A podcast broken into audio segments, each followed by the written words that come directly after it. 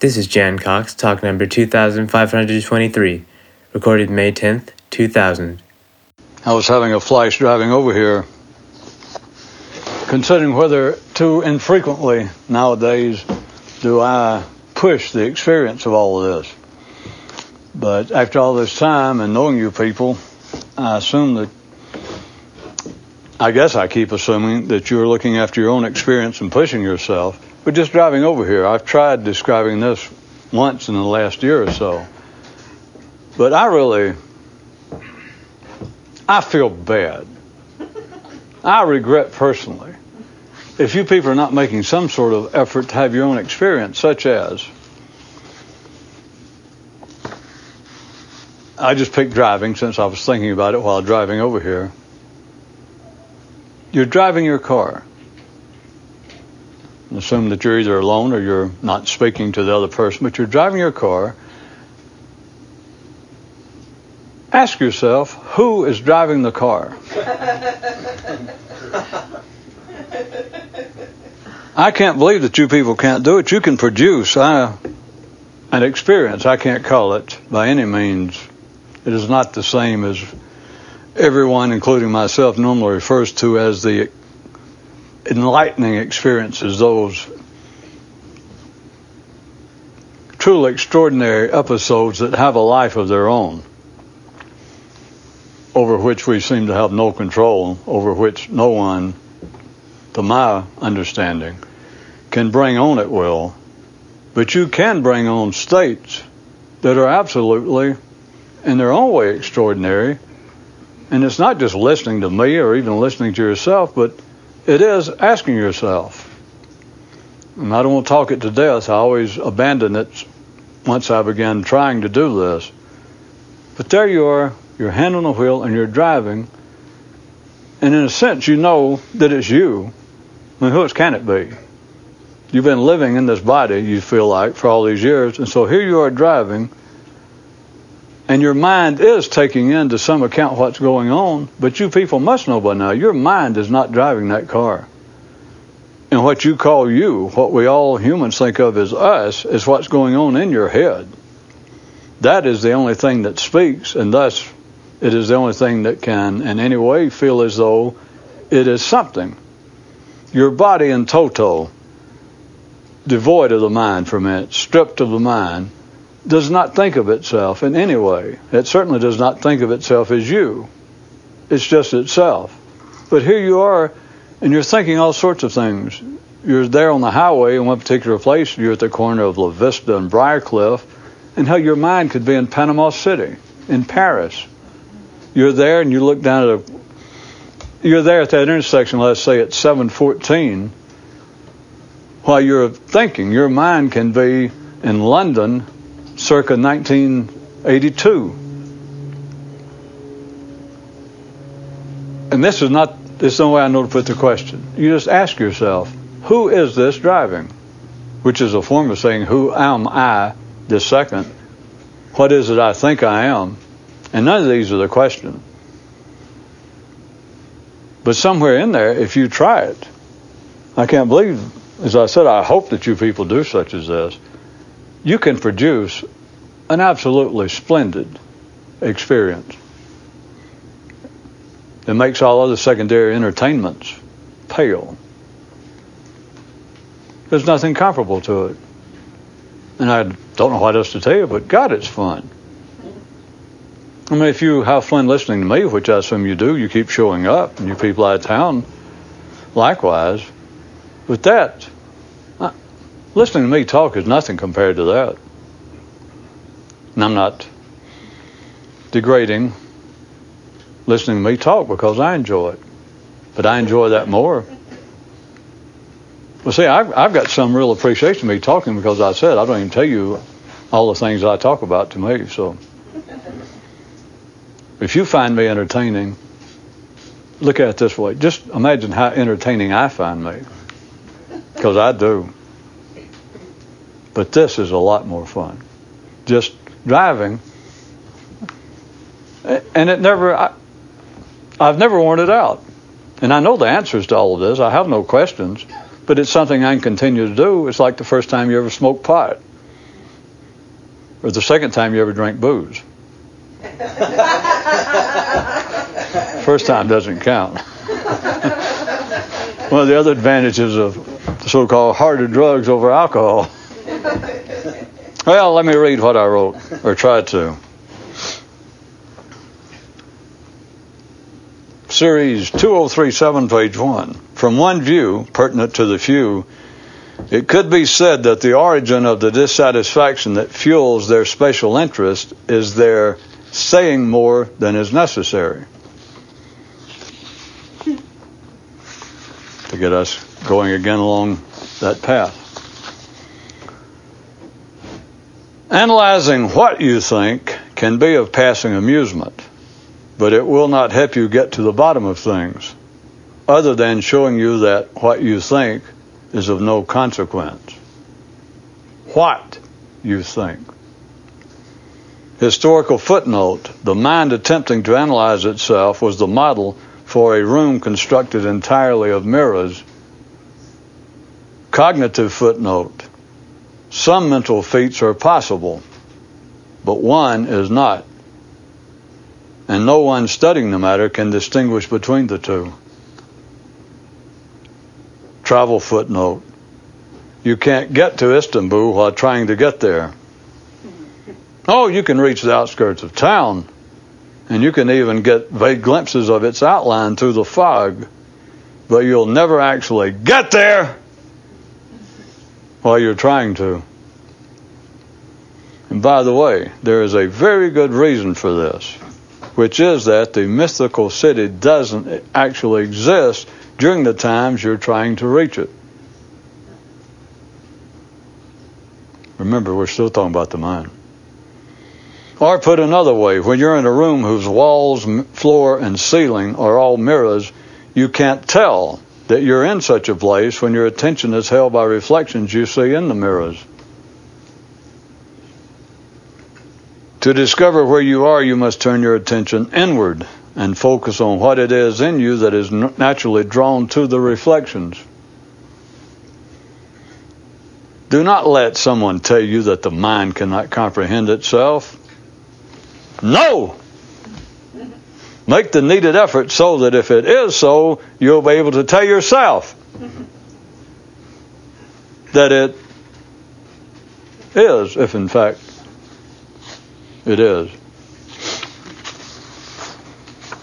In fact, From one view, the difference between the ordinary and the few is that while everyone mentally runs around in circles, the ordinary believe that they're going in a straight line. Fun is fun, and info is info. Info is amusement, but few ever catch on. Dogs enjoy chasing their tail, but geez, they don't take it to be a metaphysical activity. One man mused, How is it possible that I spent 50 years reading about enlightenment, talking about enlightenment, thinking about enlightenment, and claiming that I sought enlightenment without ever realizing what it's all about? And he answered his own question. It was possible because anytime that you're reading, talking, or thinking about enlightenment, you can't comprehend what it's all about. And right there, he has expressed the distinction between those who try to wake up and those who get beyond the stage of trying. And one dog looked at his tail and mused, It is entertaining, but it is not very enlightening. It's a shame the canine doesn't share our aim, or that one observation could have set him free. Seems to be a note here from the dog. Arf, arf, thanks be to Zeus. I see the light. I don't know how you slipped that in, but something else concerning that certain matter we're herein noting. Saying more about a matter than is necessary is what gives so many of them an undeserved sense of seriousness so many of the matters. Case that didn't. Saying more about a matter than is necessary is what gives so many matters an undeserved sense of seriousness. Talk about a trifle, talk enough about a trifle, and it will become formidable. Well, look what happens with men continually talking about that illusion that they call themselves. So thinks a man. I must be of special significance, else why would I stay so on my mind?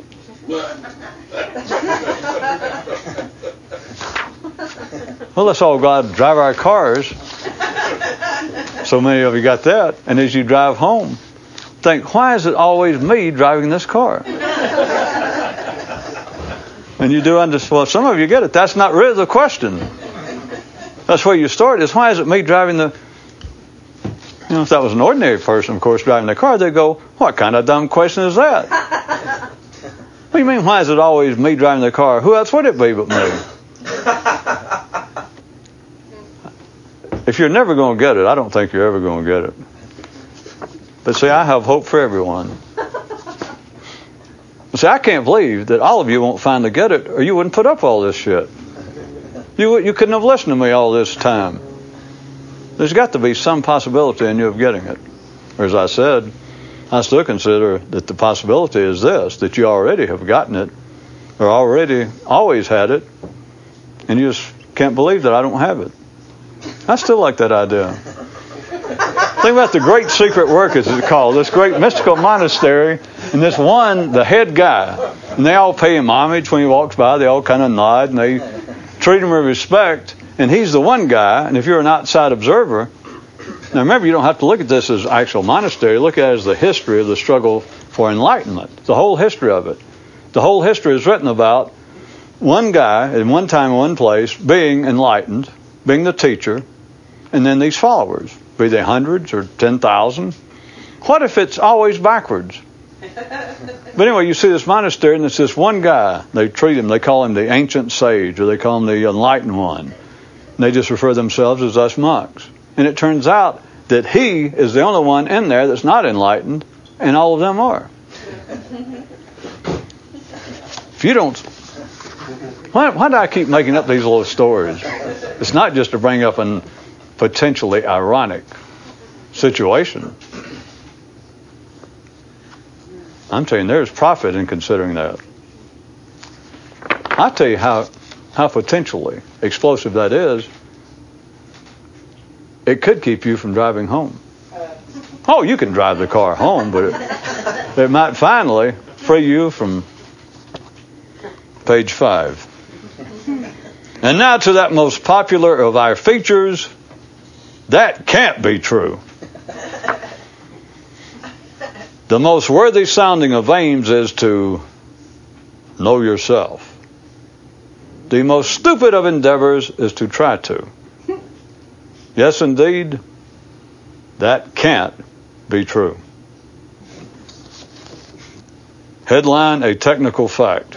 When machines attempt to comprehend their own operations, they experience performance alienation. Self induced industrial work stoppage. And with ne'er a shop steward in sight. All men love to discuss theories of the truth and of lies, but few ever realize that anything said that is more than is necessary is all lies. You want that this should be placed in the that can't be true file too? There are two possibilities. You can either be confused or enlightened. And when you are enlightened, there are two more possibilities. You can either be enlightened about enlightenment or else confused as to what enlightenment actually is. Isn't that scrumptious? If the goal is to find yourself, you will never do so while saying any more than is called for. If there is anything other than man's illusionary self, it is hidden behind the den of excessive speech. It is easier to be plain thinking when you're not drunk on words. Verbal descriptions are not without any value, for they may faithfully correspond to physical reality, but they never do so regarding man's internal reality. It's not enough to want to awaken. It's not enough to be told how to awaken. It's not enough for you to believe that you know how to awaken. For unless you get to the bottom of what awakening is, you'll never really get on top of it. And finally, one mystic told a man that the way to awaken is to keep your eye on the ball. And after years of trying, he returned and told the mystic that he had come to the conclusion that he didn't have a ball. And the mystic said, Now you're beginning to see it. Only a man fully awake fully understands what he says. And only a man totally free is free to say whatever he wants. Uh, for those of you that were here, you know that for about a night and a half previous to this, I had mentioned the idea only relating to those trying to get to the truth of things, to the bottom of things. That from a very specific view, not just a broad stroked uh, attack on palaver, but a quite specific notation of the fact that you will stay dissatisfied, you will stay distracted as long as you are saying more, and obviously to others and to yourself. But if you're saying more than is necessary, At one time, long ago, I went to the trouble under different conditions to uh, point out that there were two forms of talk. It just comes back to mind. Uh, fairly simple, but it takes on added significance if you're following of this of late. I pointed out that all talk could be put into one of two categories. It's either talk for the conveyance of information, or it is talk for the purpose of socialization. Uh, and they're very clear. For the purpose of the conveyance of information, it could be as simple as someone asks you what time it is, and you look at your watch and tell them it's 4:30. Or it could be as complex as a man at a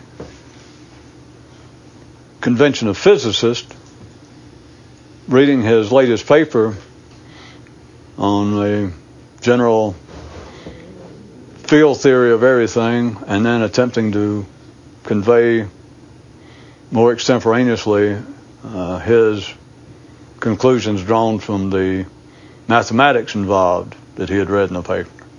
So it can be a simple, direct conveyance of information or it can be a very convoluted and complex one. But quite distinct from it, I would say, leave it to your own, it's easy observation, that the majority of human conversation is not for that purpose. The majority of human conversation, speech is for, not just called it this, it's adequate, is for the purpose of socialization. That is the area that even ordinary people are inclined uh, to find offensive under specific conditions. It is there that even ordinary minds, ordinary men, have attacked the excessive and useless talk in which men commonly engage.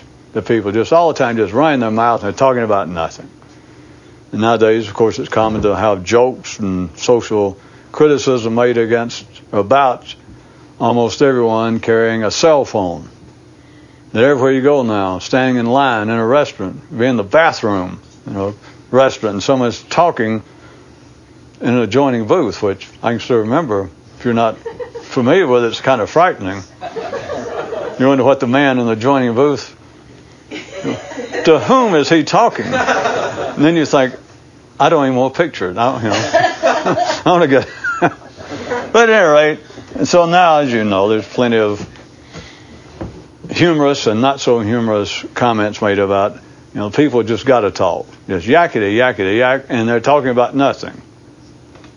They are not convey, they're not talking for the purpose of conveying information. They're talking for the purpose of socialization.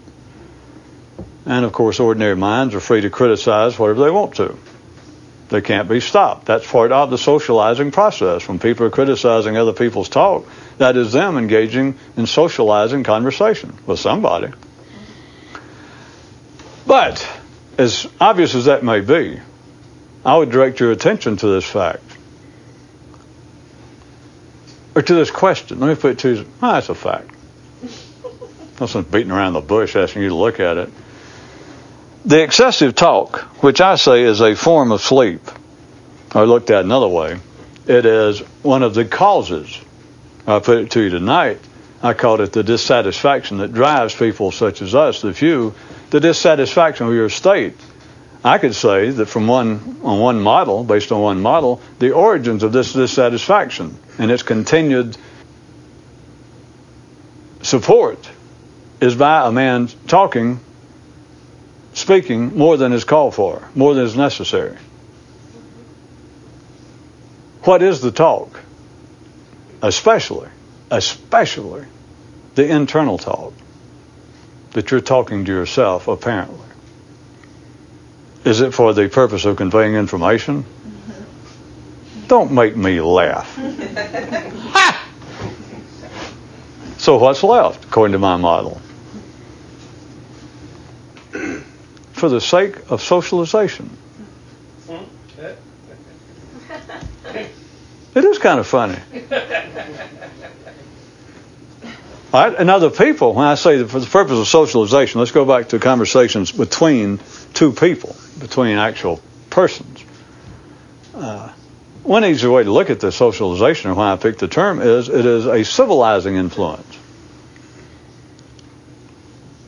that that is one of the general purposes of human conversation. It's one of the purposes of, of useless, meaningless conversation when you find yourself standing at a bus stop with a stranger or in line at the uh, grocery store. And there you are, you're kind of crowded and bunched up, and your real self, your instinctive self, uh, very rightly, especially among men, but will feel territorial.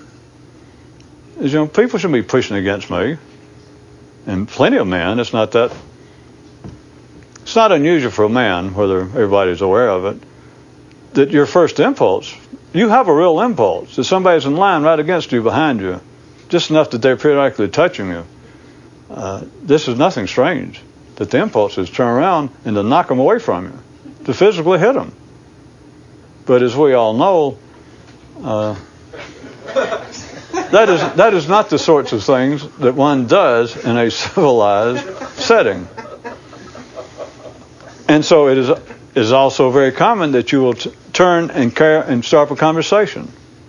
That you may turn and look at the person once they touch you, and they may can go either way. They may go acknowledging the fact that they knew they touched you, especially if it's another man. But at any rate, they may strike up a conversation immediately like they should open another register. You know, they got us packed like sardines. Then you go, yeah, that's true. The conversation was for the purpose of socialization, in a sense to diffuse what could have been, you know, get the hell away from me. In fact, at that level, you wouldn't even a man or anybody, you wouldn't even bother to add the words "get the hell away from me." You just, you know, hit them.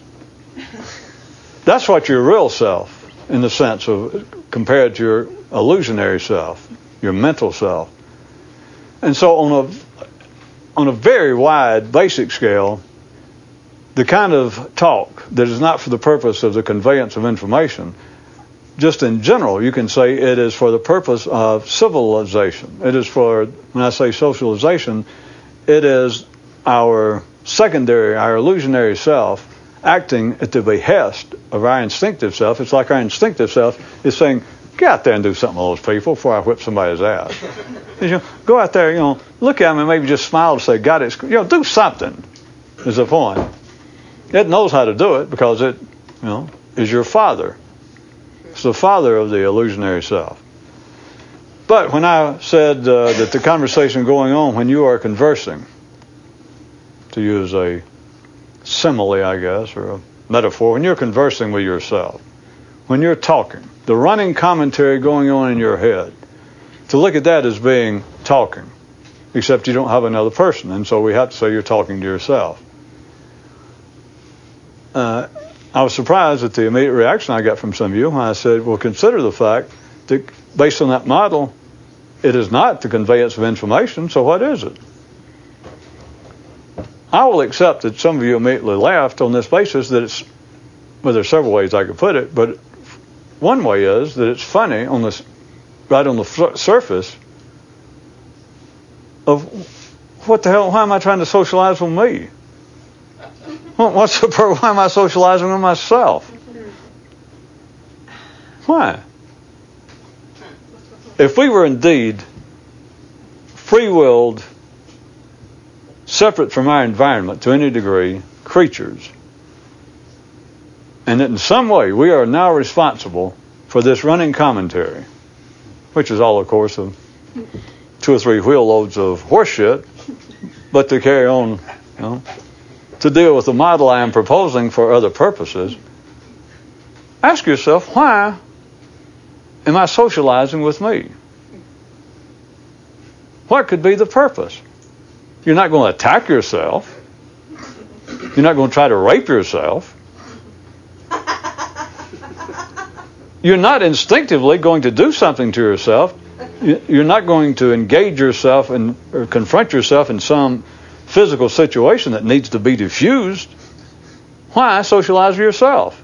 Plus, there are other equally as ridiculous sounding questions like, well, why are you still socializing yourself when you're you know 30 years old, 40, 50 years old? I mean, what's the point?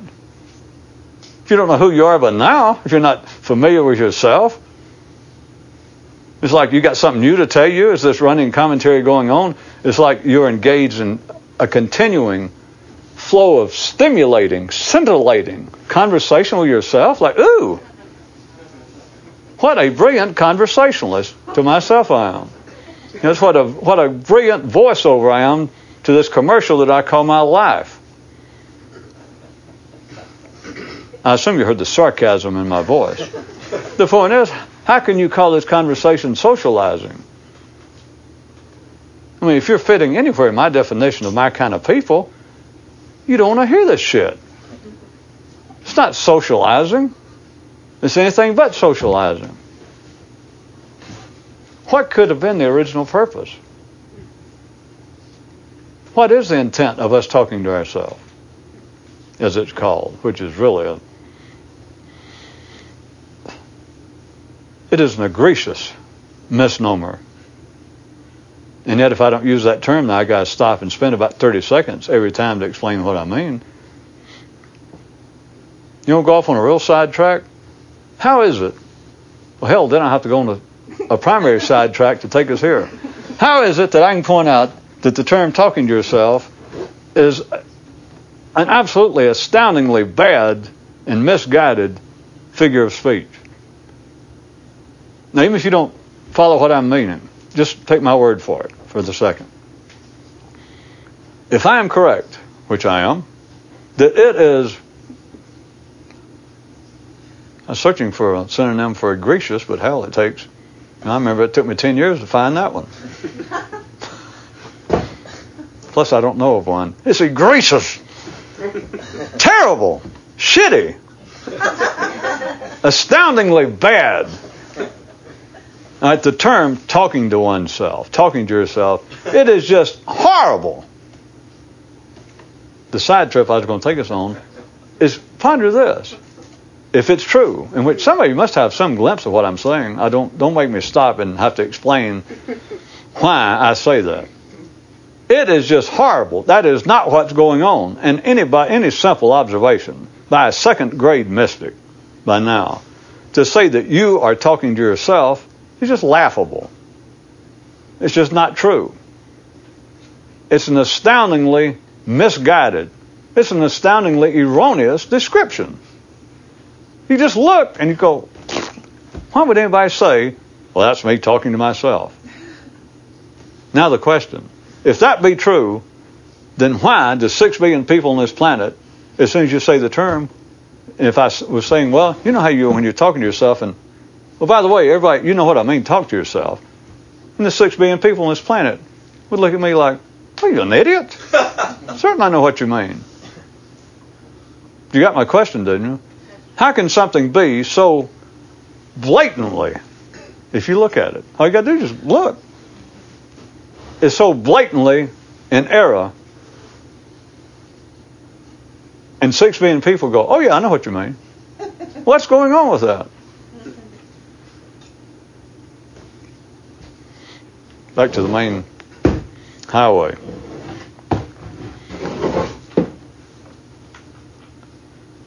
What could have been the original purpose in us talking to ourselves? Well, I don't think it takes much brain power to come up with an obvious verbal response to that and that is, as everyone knows, is common knowledge amongst neurologists, and it's common knowledge it should be to you, that the brain itself is engaged in much more than simple, as we call it, consciousness of thinking, of conscious thought. That if we were dependent upon conscious thought to see us through life, to get us from your house over here in your car, you wouldn't be here probably. Now, anyone, again, that's just simple observation, or simple observation to my kind of people. So the brain's engaged in much more. That's why driving the car struck me, or has before, as a good example. Because driving the car, like many other things, anyway, driving the car, you are physically, even though you're sitting down, you may be wearing seat belts and strapped in good and tight, and very little moving but just your hand, or if you're from Alabama and got a Camaro, your little finger.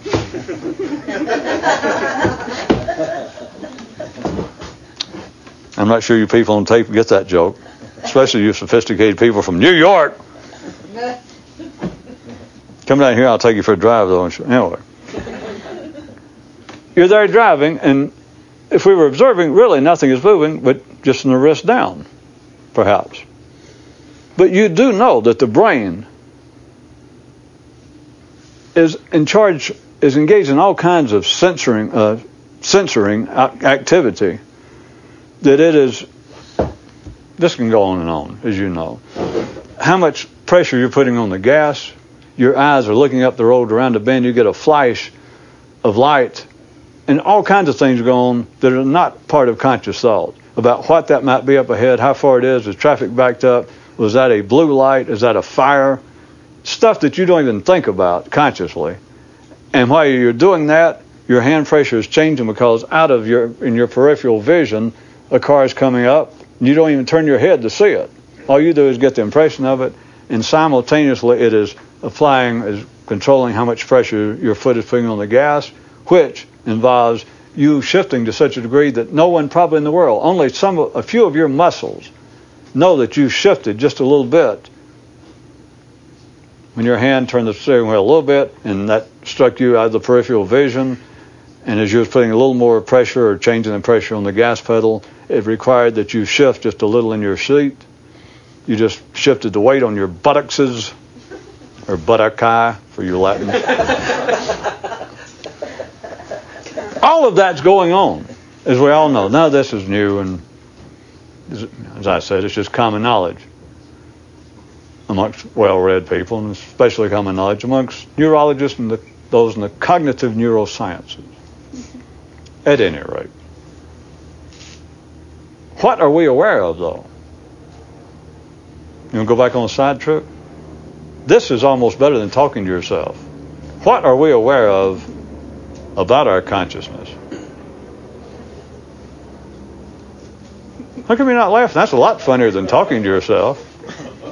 And yet, if I, you know, was talking to six million people again I mentioned something about, well, it's of interest if you're ever aware of your own thought process. By the way, all of you, you know what I mean about being aware of what's going on in your mind? And the six billion people again look at me like, are you a dunce? Of course we're aware. And only a few of us know, no, you're not.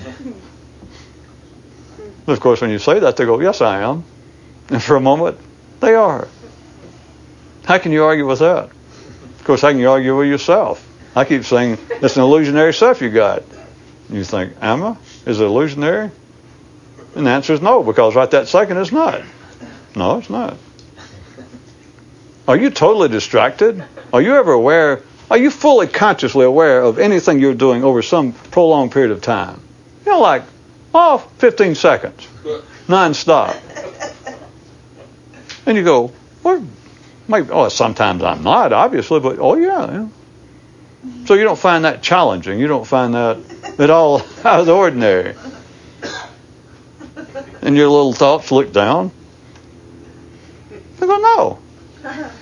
I, I, think I know what you mean. Sometimes I probably not. The attention span of this electronic generation is getting short. I shut up.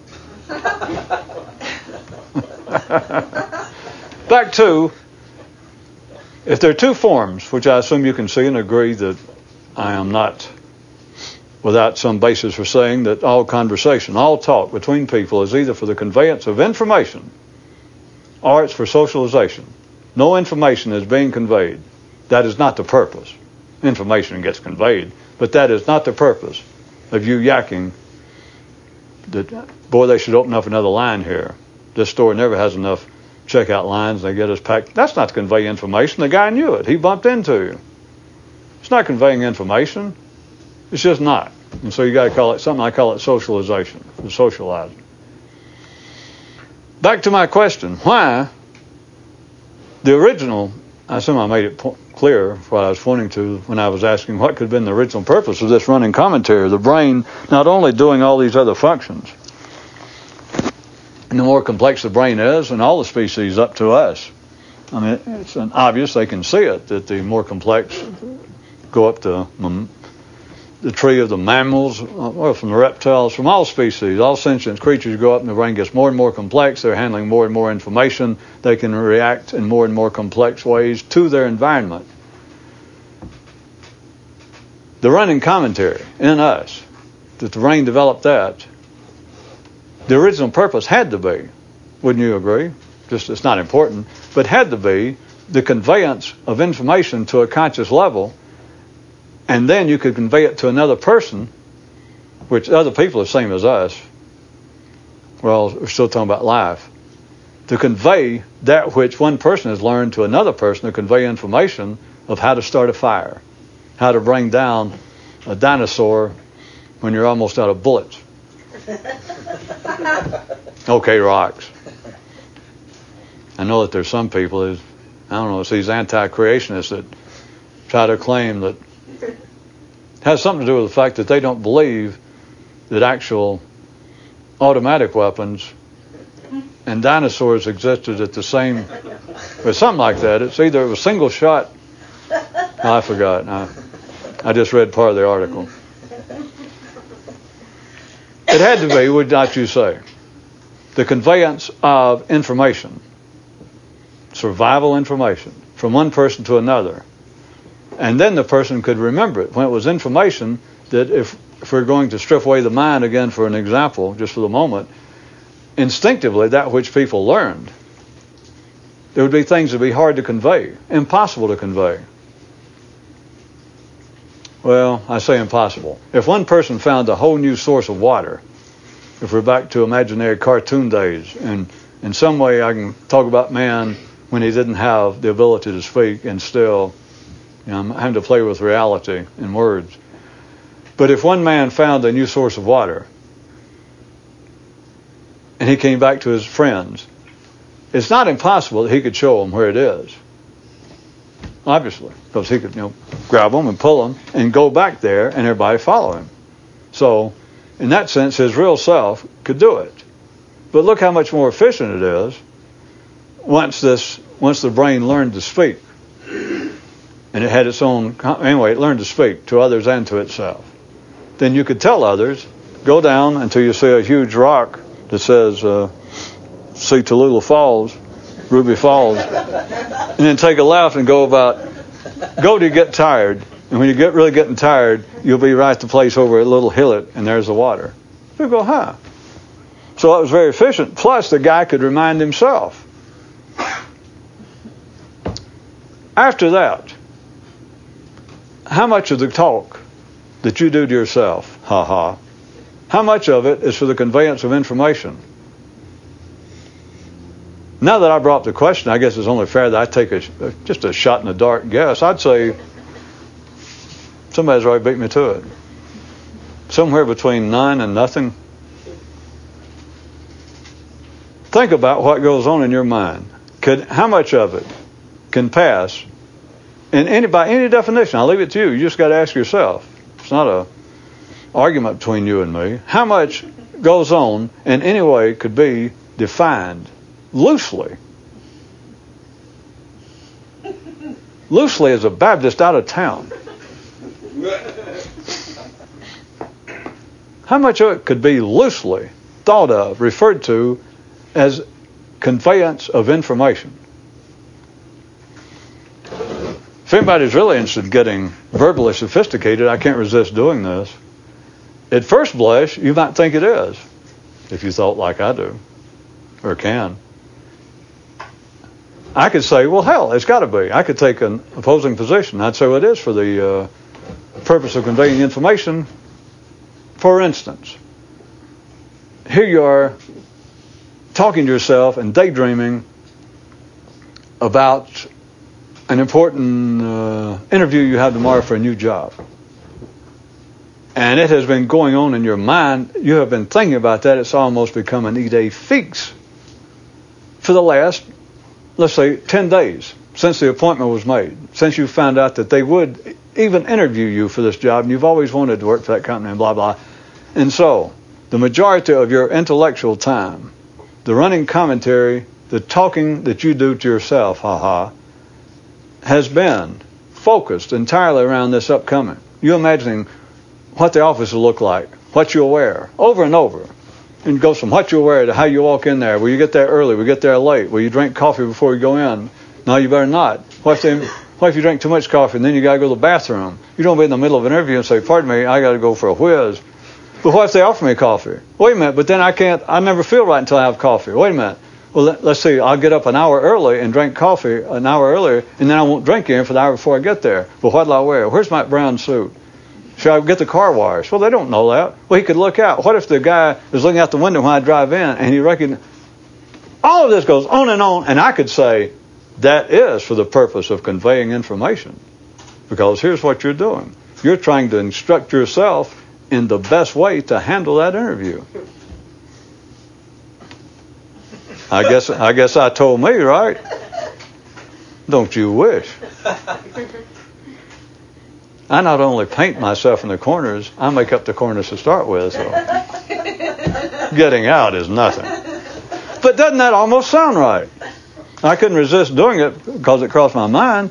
Because if if an ordinary, if one of the six billion was listening to this, and there was anybody out there that could do anything like I call thinking, and still wasn't a mystic, I thought, well, somebody could do that, or I could say that, and people go, yeah, Right there is one of the purposes, not only to convey information about where you found a new water hole or where you left part of a dead Tyrannosaurus rex that they can have the leftovers. Not only that, but this running conversation is not just wasted. It's not just a bunch of bullshit going in your head because you just described a situation. Or you could do it in the other temporal direction, that you keep replaying uh, a great argument you had five years ago with your father and you hadn't spoken to him since then and you keep replaying it. And you change it a little bit and what you could have said and what he could have said. And I could say, well, hey, you know what you're doing? You're attempting, as they call it nowadays, I'll go ahead and use that word, you're attempting to work out a psychological problem. You keep redoing it and you get more familiar with it, and sometimes you keep it on and you'll kind of just slightly change your view of what happened. Your view of what happened now is not quite as aggressive toward your father as it was the day after it happened. You've been daydreaming about it off and on for the last five years. Yeah, you're right. But now you don't feel as though the episode was quite as abrasive as you did not only the day after, but last week, last year. all of it could sound all right.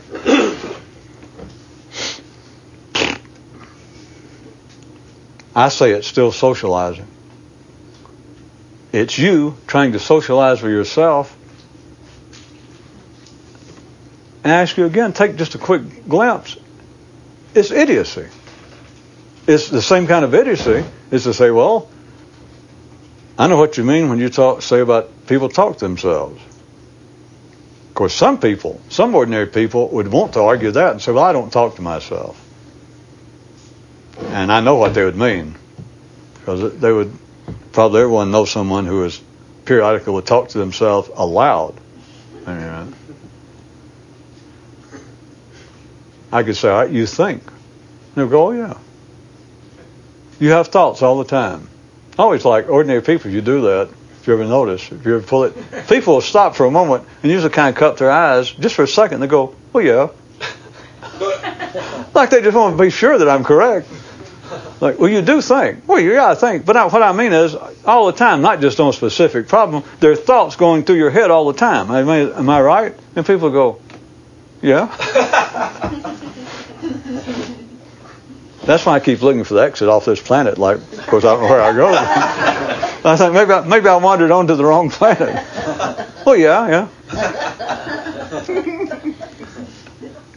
It's idiocy. Yeah, not the point of me picking on ordinary people. It is the it sustains the dissatisfaction. It sustains the illusion that everyone has, whatever it is. But the illusion, the feeling you have about yourself, you and everybody, including you know, I'm me, Buddha, everybody was part of it that starts you off. And most people still die with it. That, well, I didn't succeed. And they never look at what it is they're trying to succeed at. They never look at what is the cause of it. They hear. They're told of a cause. And they go, well, I tell you what's wrong with you. You're asleep. Humanity's asleep. They believe they're awake. My God! People are confused. People do not know the truth. Everyone says they know the truth. Everyone has their own view of the truth. But people do not know the truth. That's why they argue. That's why they fight. That's why you're confused. There is a thing called enlightenment. You do not have to live your life confused and in ignorance. You can be enlightened. That's it. You hear it, you go, I want to be enlightened. It's on your deathbed. You can say, well, or somebody could ask, well, how do you feel about your life? Well, I did not achieve full enlightenment, but God, I'm glad I tried. I tried. I learned a lot. Maybe in another life. And they never, ever looked into the matter of what am I doing? What is this? What's going on? Who is driving this car? And you know it's you. But if you can ask that question, because somebody get the trick. The question is really, is it who is it that's asking, who is it that's driving the car? That's the trick. That's what blows it all up. That's what will give you that experience. That's what's more fun just in a few seconds than it is to be the head of a great mystical monastery and wandering around thinking I'm in head of this and then remembering I pointed out to you all the people here could be asleep and you're I mean awake and you're asleep. So there. Who is it that wants to awaken? Well, it's me. No, you don't get it. Uh, if you try to get it, you'll have to get it. Uh, well, I was going to say, if you try to get it, you'll have to get it, or else it'll drive you crazy. Speaking figuratively, you'll just give up. You'll just stop, and I'll never see you again. You just, you just say, well, you know, hell, he got off on the wrong track. I want to go where they know what they're doing.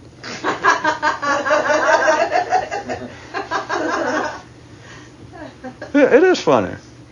Because that's the worst place. I mean, if you actually ever want to get to the bottom of it, it's the worst place you could be. Yes, we know exactly. It's good you came in here. Here, take these books. Here's the first stage. It'll take you a year to get through this course, the first, but here's the first 10 booklets. You think, well, finally, now I'm on to something if you look, if you ask yourself, what, what am I doing? Why am I trying to do this? And not take the answer that's there. The answer is, well, I'm trying to wake up. You're just socializing with yourself. You're blowing smoke up your own ass. You understand what I'm saying? You're deceiving yourself. Ordinary people, I talk about self deception, but then I point out ordinary people don't deceive themselves. Only those trying to awaken, only somebody that's partially awake, somebody that's partially free, a little bit of freedom, only they can de- deceive themselves. You know how they do it? They get a little bit awake and they say, they think, I'm a little bit awake. but see,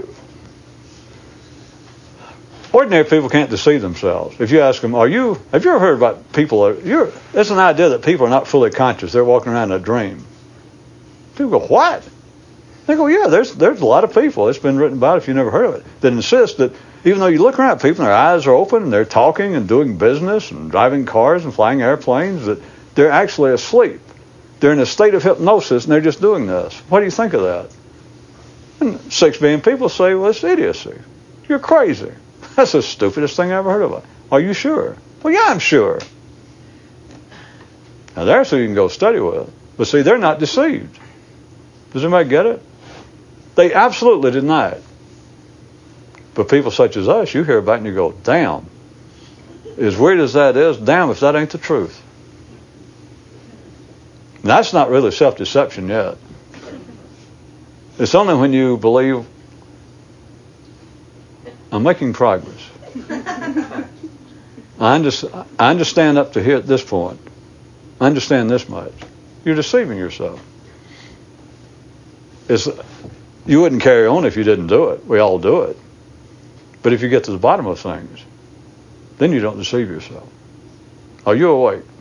Do you know anything? Do you know anything? That's the question. Of course, I ain't, I'm not going to sit here and be stupid enough, make a fool of myself, and answer that. See? Do you get it? Do you know anything? Well, would anyone care to take it back where we started into your own head? That conversation is what goes on in your own head. How am I doing?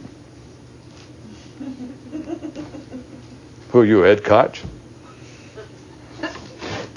Outdated political humor. but you're constantly, the conversation is based upon, well, people, if you're a die-hard, want to wake her upper, you're continuing to engage in what appears to be an internal running commentary, observation, checking, catching oneself. How am I doing? And you don't stop. It's nearly impossible. I'm not picking on anybody. I am I am absolutely astounded that I ever called on. I'm astounded. Sometimes I can't believe it. Which offers another interesting possibility, but I won't, we won't go into that. But to ask yourself, what am I doing? Because that's where the answer is. And it couldn't be, uh, it's just simple as hell, it's obvious as hell, and it's almost, literally, it's almost impossible to see. Unless you're smarter than I am, which I hope. But I could talk about, as many of you know, I could talk and write about being awake and being enlightened, you know, as fast as I can write and type. And seldom repeat myself, literally, continually come up with new views of it. But to actually see what it is, has got to be the trickiest thing in the world. It is almost impossible. And I mean for people that say I'm enlightened, I'm for for people who have thousands of other people saying he's enlightened. Yes, I am enlightened. They all agree he's enlightened. They check with each other, am I enlightened? Yeah, you're enlightened. Is he enlightened? Yeah, yeah. It even seems to have a force. Here comes that enlightened guy with a group of enlightened followers. And and people be around that and go, well, there's something there. Yeah, there's something everywhere, by the way.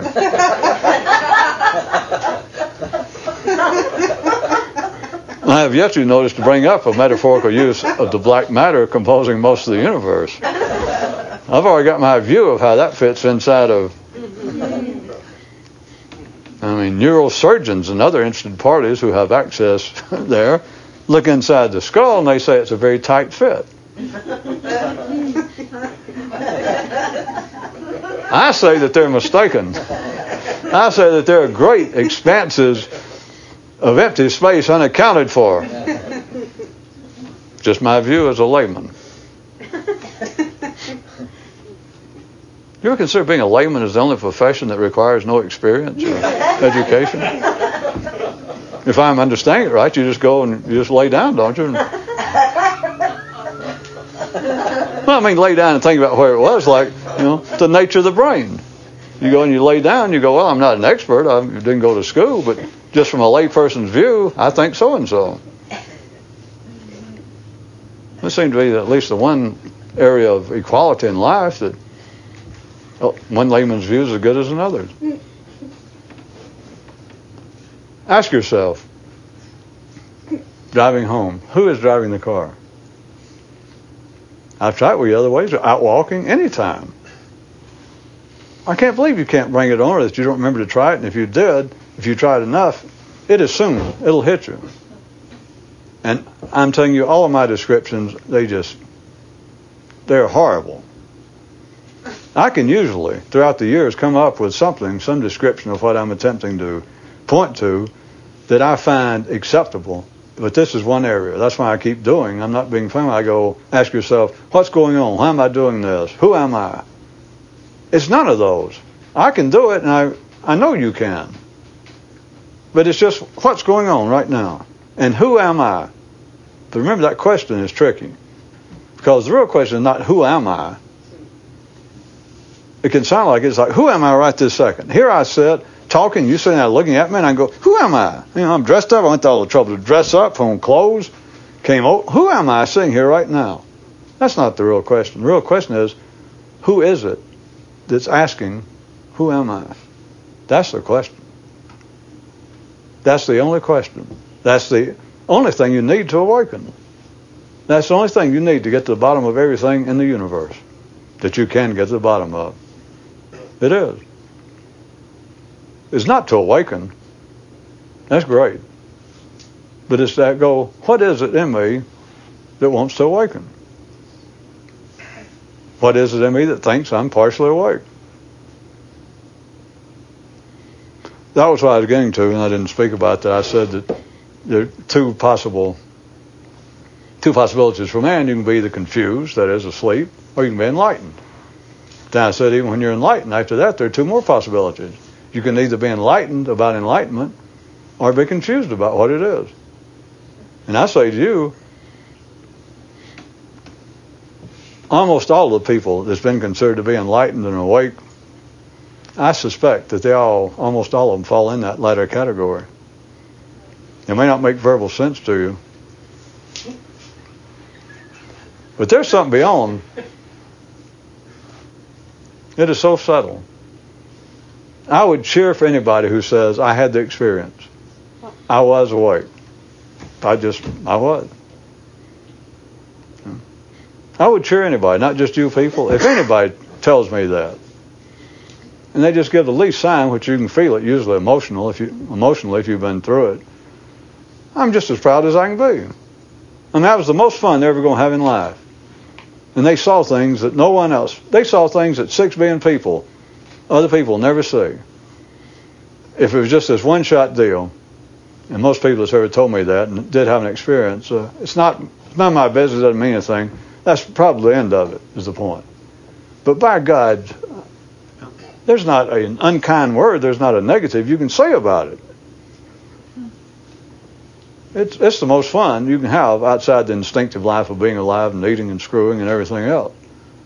There's just nothing like it, and it just it would it would change. No. That concludes this talk. Be sure to visit us at jancox.com, where you can search through 3,000 talks for topics of interest, or just leave us a message.